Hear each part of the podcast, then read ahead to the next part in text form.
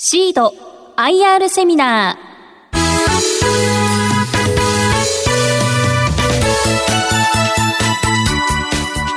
この番組は証券コード7743東証一部上場株式会社シードの IR 活動の一環としてお送りします。お話は株式会社シード代表取締役社長浦壁正弘さんです。この番組は2月15日に名古屋で開催した IR セミナーを収録したものです。シード IR プレゼン証券コード7743東証一部上場株式会社シード代表取締役社長浦壁正弘さんです。どうぞステージにお越しください。よろしくお願いいたします。皆さんこんにちは。あの今ご紹介をいただきました株式会社シードの、えー、裏壁でございます。本日はどうぞよろしくお願いいたします。え、当社は95%がこのコンタクトレンズの、え、製造販売、え、それに付加する、え、ケア用品と。で、若干でございますが、眼鏡のフレームを作っているメーカーでございます。え、こちらにありますようにですね、1951年の1月でございまして、え、本社は東京の文京区にございます。日本で一番コンタクトレンズの枚数を作ってる会社というふうに思っていただければいいなと思ってます。えー、名古屋のご当地有名な会社さんに、あの、メインコさんございますが、えー、同じ業界の中での、あの、先輩、後輩のちょっと間柄でありますが、日本で一番ハードコンタクトレンズを作ってる会社ということでございますが、当社は一番、えー、使い捨てコンタクトレンズを中心に枚数を作っている会社というふうにご理解いただければありがたいなと思います。もともと発祥が、えー、順天堂大学の眼科学教室に、えー、当社の創業者があ勤務しながら研究をスタートしたというのがスタートでございますので、えー、その回きのですね、えー、本郷で、えー、商売をずっと続けております。東証一部の方にはですね、えー、こちらでありますように、ジャスタックに店頭公開してから2部を経て、えー、2017年の3月にならさせていただいております。えー主な工場、研究所は埼玉県の鴻巣市というところにございまして、約1000名の社員が働いております。えー、当社はあの、えー、柔らかいあのソフトのコンタクトレンズを日本で初めて製造承認を取ったて、えー、製造したメーカーでございまして、えー、万博の時のですね記念行為にありますタイムカプセルの中にも当社の製品は、えー、当時第1号の製品ということで、えー、収められております。圧倒的、え、1日使い捨てのコンタクトレンズが当社の事業を、え、占めております。透明なコンタクトレンズ、え、軽度のあの遠近療養、遠近療養、新しい EDOF というタイプのものを発売しております。えー、あと同じようなシリーズで2週間ものを持っておりますが、カラーコンタクトレンズ、サークルレンズと称されるような、目の瞳を大きくするようなものでございますが、最近はこのカテゴリーの中でも乱視用とかですね、多分今年はあの当社も遠近療養のものを出そうかなと思っておりますが、えー、まあ、ユーザー層が大体40代をだいぶな、えー、後半になってきたなという方も、え、出てきているというところでございます。で、従来からいますハードコンタクトレンズも、えー、変わらず製造を続けております。何が強みかと言いますとですね、えー、日本で売られているコンタクトレンズのうちのですね、えー、うち約2000、えー、ルシ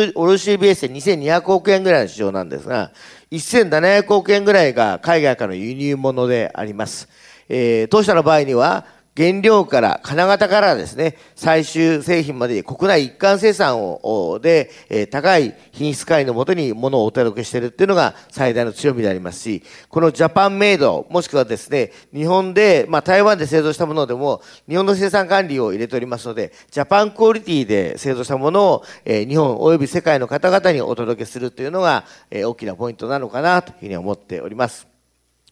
で、えー、コンタクトレンズの事業の中でですね、製造しているメーカーで買あの株式を上場している会社は3社のみであります。えー、当社が一番早く上場いたしまして、その次に、えー、メニコンさん、それ新社さんという輸入メーカーさんが株式を上場して3社でございますので、あまり市場の外況をご説明する機会がないというふうに思っています。えー、ホヤさんもかつてはコンタクトレンズのメーカーでありましたが、今は IC さんを中心とする販売事業者でございます。えー、それもありまして、メーカーとしての規模をちょっとご紹介いたしますと、えー、世界全体で言うとですね、1兆8000億円ぐらいの規模のマーケットかなというふうに思っております。日本はですね、単一のシングルマーケットでは第3位第2位ですかね、という規模を誇っております。アメリカが1番でありまして、その次が日本ということでございます。で中国が今あの第3位でありますので、まあ、遠からず、日本を抜いてですね、第2位のマーケットになるのかなと思います。今中国の普及率が大体1%から2%の間ぐらいぐらいだと思っておりますが、えー、日本のパーセンテージまでいけばですね、あっという間に日本の市場規模の6倍ぐらいのマーケットが出現するということになろうかなと思います。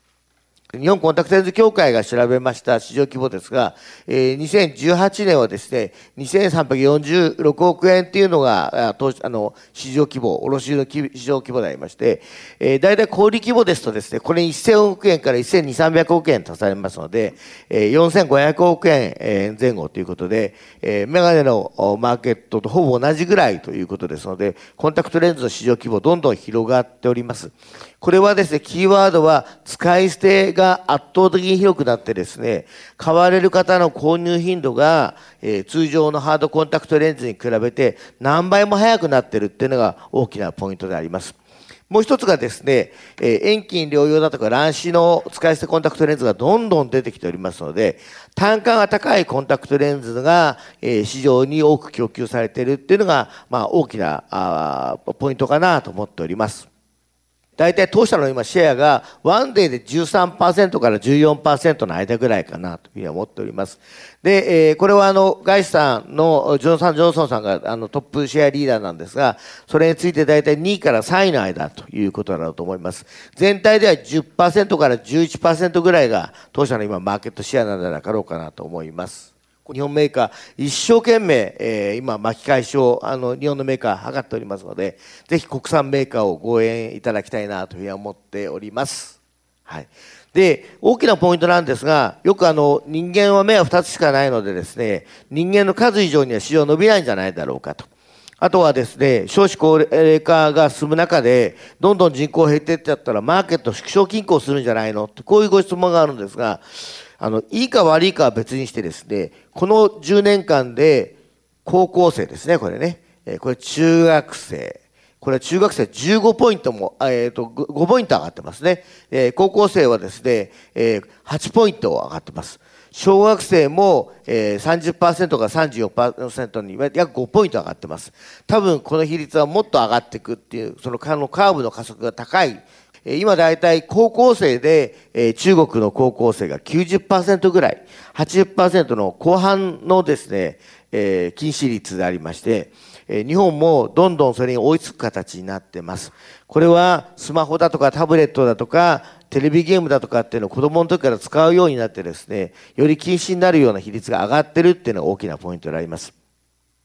つまり子供の視力の低下って世界的なことなんですね。はい、あの禁止自体は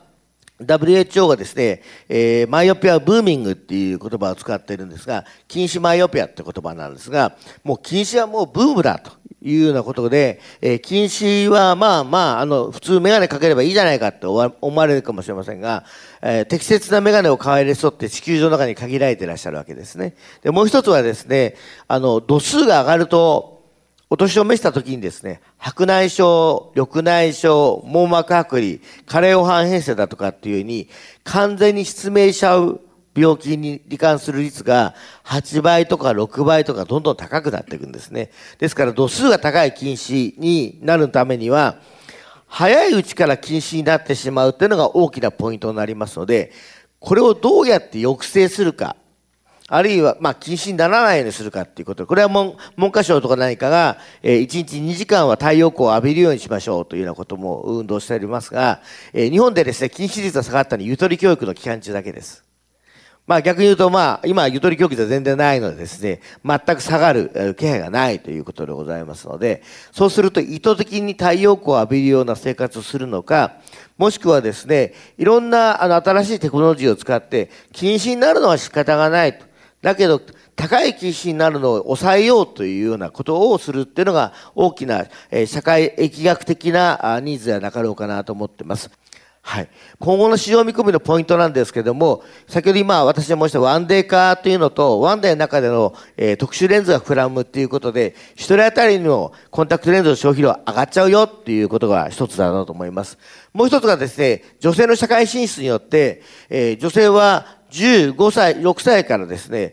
60歳までに至るまでの全人あの年齢セグメントにおいて、えー家庭に入る数よりも家庭から働きに出る率がプラスなんですね。男性はまだらでプラスだったりマイナスだったりする年次層があるんですが、これが大きなポイントでありまして、え7割がコンタクトレンズユーザーが女性でありますので、女性が社会進出すればするほど、やはりお化粧して目元をスッキリして出られる方が多くなりますので、えコンタクトレンズのえ使う比率が高くなるという、あるいは使う日数が多くなるということかなと思っています。あとは今申し上げたような機能性コンタクトレンズのは、えたくさん出てきた、あるいはたくさん使ってもらう層が出てきたということだろうと思います。あとは、えー、早く禁止になる。遅くまでコンタクトレンズを使っていただけるっていうのも大きなポイントかなと思ってます。えー、これは基本的に日本のマーケットの特徴だろうと思います。そんな中でですね、え、日本のシードから世界のシードへということでありまして、え、日本のに生産拠点を立脚させながら、どうやって成長していくかということを、え、当社では今、標榜しております。今までのちょっと業績の動きなんですけれども、えー、2018年の3月期、えー、連結278億円の売上で、まあ、ずっと、あの、この数年間売上を187、218、245、278というふうに伸ばしてまいってですね、19年3月期は売上が295というふうに伸びてまいりました。えー、まあ、あの、一つは、あ国内での今言ったようなワンデー化の進捗とですね、海外の進出ということを合わせて、えー、膨らんできております。ただ、あの、営業利益についてはですね、一旦ここでちょっと足踏みをさせていただきました。あの、やはりあの、装置型の量産産業でありまして、ちょうど私言ってるんですが、300億円が一つの結節点みたいなところがありまして、これから量が上がっていくとですね、やはりあの質的な管理だとか、えー、ラインの増設に伴うですね、えー、ぶどまりだとかなんかの管理だとかっていう点で、やはり一皮向ける時期っていうんでしょうかね、えー、機械もそうなんですが、いろんなチューニングをする時間が必要になってくるところがありまして、ちょうどそのタイミングに私は今差し掛かっているというふうに思っております。え、まあ、今年、去年ですね、えっ、ー、と、今年については、そのような気なんだなかろうかなというふうには思っております。えー、今年は330 31億円の売上高、えー、利益については21億円ということで営業利益、えー、今見ております。今期の今、もう第4四半期に差し掛かっておりますが、何がポイントかなということで言うと、コンタクトで海外の輸出も含めて、あるいは買収した子会社のですね、売上の増加も含めて、13.8%の増加ということで、かなり強気の見通しを立てております。その中で成長の、あの、最もの牽引役としてですね、海外売上が今期は43億円と、これは想定しております。で、えー、売上差に占めるですね、全体の海外の割合を10%を超えるまでにしたいということでございます。まあ、そのためには、国際化に対応した体制の強化ということとですね、在庫の適正的な管理っていうのが必要になってくるかなと思います。今、日本のみならず、ヨーロッパとアジアにもそれぞれ中間在庫を置いておりますので、この在庫の物流管理っていうのは大きな課題であります。はい。えー、まあ、定性的にはどんなことを頑張ってるかというとですね、まず最初には生産力を拡大しなきゃいけないと。えー、多品種の絶対的な、ああの、あの、まあ、あの、SKU、あの、品種の数が増える中でですね、えー、絶対量を増やすっていう、まあ、相矛盾することを達成しなきゃいけないと。そうじゃないと日本で作ってるやっぱり意味がないんじゃないかなというふうに私は思っております。で、それをどうやって国内外に売っていくかっていう国際化の対応でございます。アジアは6つのえー、現地法人を構えておりますし、欧州では2社のあの、まあ、既存のコンタクトレンズ会社を買収しております。えー、日本でも禁止抑制の分野での会社を、えー、あの買収しておりますので、そういうような意味でのですね、国際化の横展開っていうのを頑張ってやろうかなということですね。あとは商品のより高度化と多様化っていうのを図っていきたいなと。いうことです。まあ、それをちゃんとですね、バランスシートを特に中心にですね、え、キャッシュフロー管理をしていく、イビダの管理をしていくっていうのを経営の重点に置いております。売上利益はですね、18億7400万から21億ということで、え増収増益を今期は目標に置いております。アジアは自前で営業していこうと思っています。え、中国はパートナーと一緒にあの広いですからやってますが、基本的にアジアは自分たち自前でやろうかなと思ってます。で、えー、ヨーロッパは参入消費が非常に高いマーケットで、既存にいろんなあ事業関係が、パートナーシップができてますので、我々からすると代理店契約とか買収を通じてですね、えー、入っていくということで、物流拠点は、あまあ、もうヨーロッパから抜けちゃったイギリスとですね、えー、それとドイツということでもって、それぞれから、あそれぞれの地域にものを展開するということで、えー、行っております。で、えー、中東関係だとか、インドだとかですね、えー、と、北東なんかは直接ヨーロッパ、近いところから出すということでありまして、ヨーロッパもしくはシンガポールの方から物流を展開するということをしております。で、そんな困難もありましてですね、43億7000万まで売り上げを今期は見込んでおります。日本ではもうあまり売れなくなったまあ、こういったなんですが、そこそこのクオリティのものを、そこそこのお値段で買いたいっていう中間エントリーユーザーがアジアにはたくさんいらっしゃいます。1ヶ月交換のクリアだとか、カラーのコンタクトレンズを欲しい方たくさんいらっしゃるんですね。で、日本ではもうほとんど売れない商品でありますが、え、こういうようなものもアジアでは展開をして、え、エントリーユーザーを捉まえるって、最初のシードのブランドのファンになっていただいて、ゆくゆくはあ高品質のデイリーを使っていただくということに、え、頑張っていただこうかなというふうに思っております。ここ3か年ぐらいでですね、えー、まあこれ30億円超と書いてますが、多分あの今期末まで入れてしまうと40億円前後のお金を使って、えー、M&A を頑張ってやってまいりました。えー、キーワードは何かというとですね、やっぱりあの、この10年間、あるいは15年間見てみると、当初も業績があんまり良くない年がありましたんで、R&D 投資が、あの、あるいは R&D 活動がですね、どうしてもあの、歯抜けになってる、ポイントがあったんですね。それを M&A で埋めておこうというテーマでありまして、えー、一つはですね、あの、えー、素材、コンタクトレンズの材料を作る、え能力を上げていこうということで、えドイツのボルクというですね、ここは原料から最終製品まですごくサイズは小さいんですけども、え全部自前で作れる会社がございまして、え古い会社です。うちよりも歴史の古い会社になりますが、えここを買収をしております。かつてはカールツアイスのコンタクトレンズ部門の1億でもあった会社になります。もう一つはですね、同じくこれも60周年、60年を超える会社ですけども、えー、イギリスにある会社でありまして、えー、コンタクトレンズの光学デザインの提供をしてるっていう、えー、まあデザイン会社ですね。自分で作るのもちょっとだけやってますけども、えー、基本的には、えー、デザインを提供するっていう会社です。えー、この二つのお会社を100%に近いほどまでに買収をいたしました。で、えー、トーレさんとは業務提携を行って、えー、共にですね、え、提携をしております。あとは中国でも、あの、オルソの事業を見込んで、えー、これは、あの、中国の地場企業と合弁企業を立ち上げて、今、申請を行って、もう1年ぐらいで営業許可が下りる状態になっております。で、あとはですね、えー、えー、オーストラリアのブライアン・ホーデン研究所というところと提携して、技術提携をしてですね、新しいイノフっていう、これはあの、眼内レンズで用いられる、え光学特性を初めてコンタクトレンズに応用したものを、え当社は導入しておりまして、アメリカを除く世界で発売する権利を有しております。今申し上げたこういうようなあ子会社を中心にですね、3社で統合しながら事業を進めてまいりたいというふうに思っております。で、えー、トールさんとの間では、あ一緒にオルソケラトロジレンズの日本のナンバーワンのシェアを持っておりまして、えー、お互いにデザインと、製造拠点を供給し合って製造しております。えー、ユニバーサルビューというところの名前で発売をしておりますが、この夜して、昼間はコンタクトなしでやるということですね。あの、スポーツ、特にあの、えー、例えばあの、えー、レスリングの女子のですね、えー、吉田沙保里さんなんかはこのレンズの最初の、あの、非常に早い時のユーザーですけども、レスリングとかラグビーもあの、メガネもコンタクトレンズも使えないんですね。激しいスポーツですから。そうなってくると、こういうようなものを使うということでございます。はい。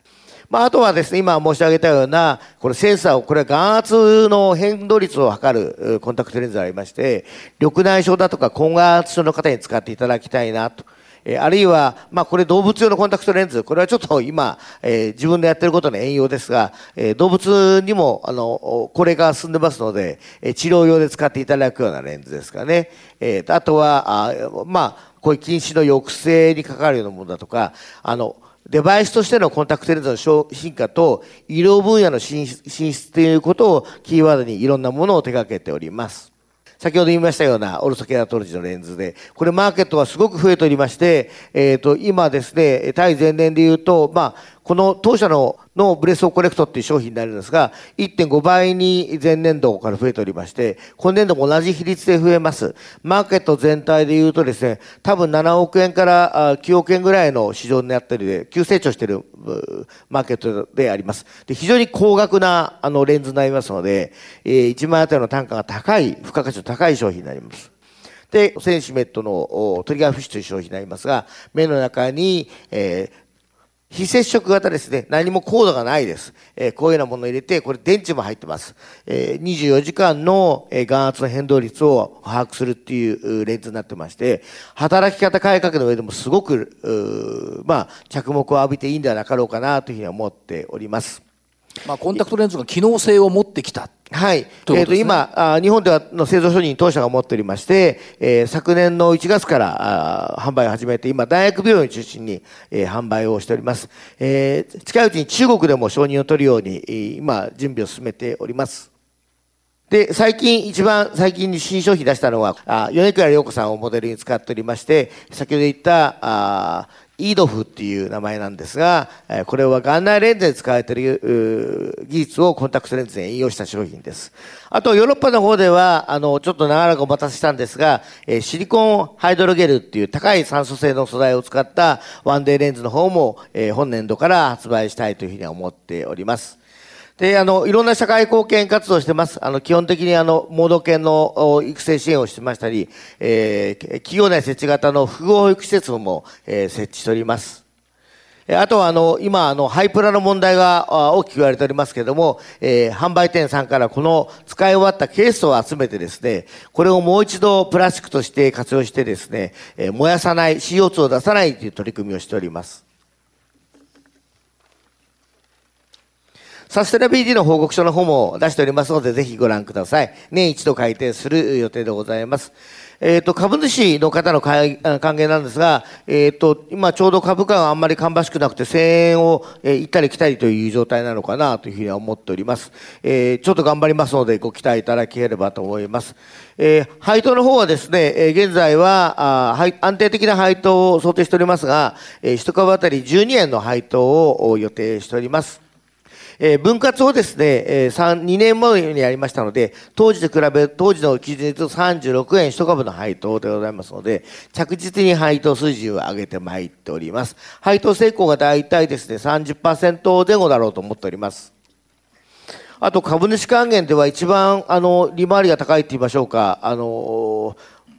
お得なのはですね、えー、当社の場合にやっぱりユーザーの方に株主になっていただきたいって気持ちが強いのでですね、えー、全国の販売店さんで活用できる1万円までの当社製品の割引券、もしくは、えー、ケア用品のお詰め合わせを1万円相当ですね、店頭価格相当になりますが、えー、ご送付するっていうのが、えー、これはあの、持ち株数に関わらずやっておりますので、単元株100株集まれば必ずもらえるというポイントでございます。あとは、あの、このご当地のものにもいろんなものを入れてますし、アイメイト協会だとか、シスメイト予防協会への、えー、寄付も行っております。えー、ご当地もですね、えー、これはあの、復興支援ということで、福島のもの、えー、熊本のもの、えー、そして地元と鴻巣市のものというのを必ず入れております。えー、大体、優待利回りと10%ぐらいになるんじゃなかろうかなと、今、あの、株価だと思っております。ちょっと駆け足になりましたが、そんなことが私どもの活動でございます。社長一つ伺っていいですか、はい、見据えているのは10年20年先を見据えた設備投資を今やりつつあるということでここがあ、まあ、設備投資多いですけどもやっぱりそのタイミングだっていうふうに考えていいんでしょうか、はい、あの5年10年考えると医療との融合ですこれお薬との融合もありますが近視の抑制ということとですねそして、えー、もう一つがスマートコンタクトレンズこの3つが必ず5年10年したらあ主流まあ売上とすると非常に伸びる高いのキャッシュカウになると思いますのでここにに参入できないメーカーはやっぱり生き残っていけないんじゃないかなと思ってますので、えこれを今やるために、えいろんなまあ知的なものに対する財産に対する投資ですね、あと物的な投資、人人的な投資っていうのを、え惜しまずにやっていこうと思ってます。わかりました。ありがとうございます。はいここまではシード IR プレゼン証券コード7743東証一部上場株式会社シード代表取締役社長浦壁正弘さんにお話を伺いました。どうもありがとうございました。シード IR セミナーこの番組は証券コード7743東証一部上場株式会社シードの IR 活動の一環としてお送りしました。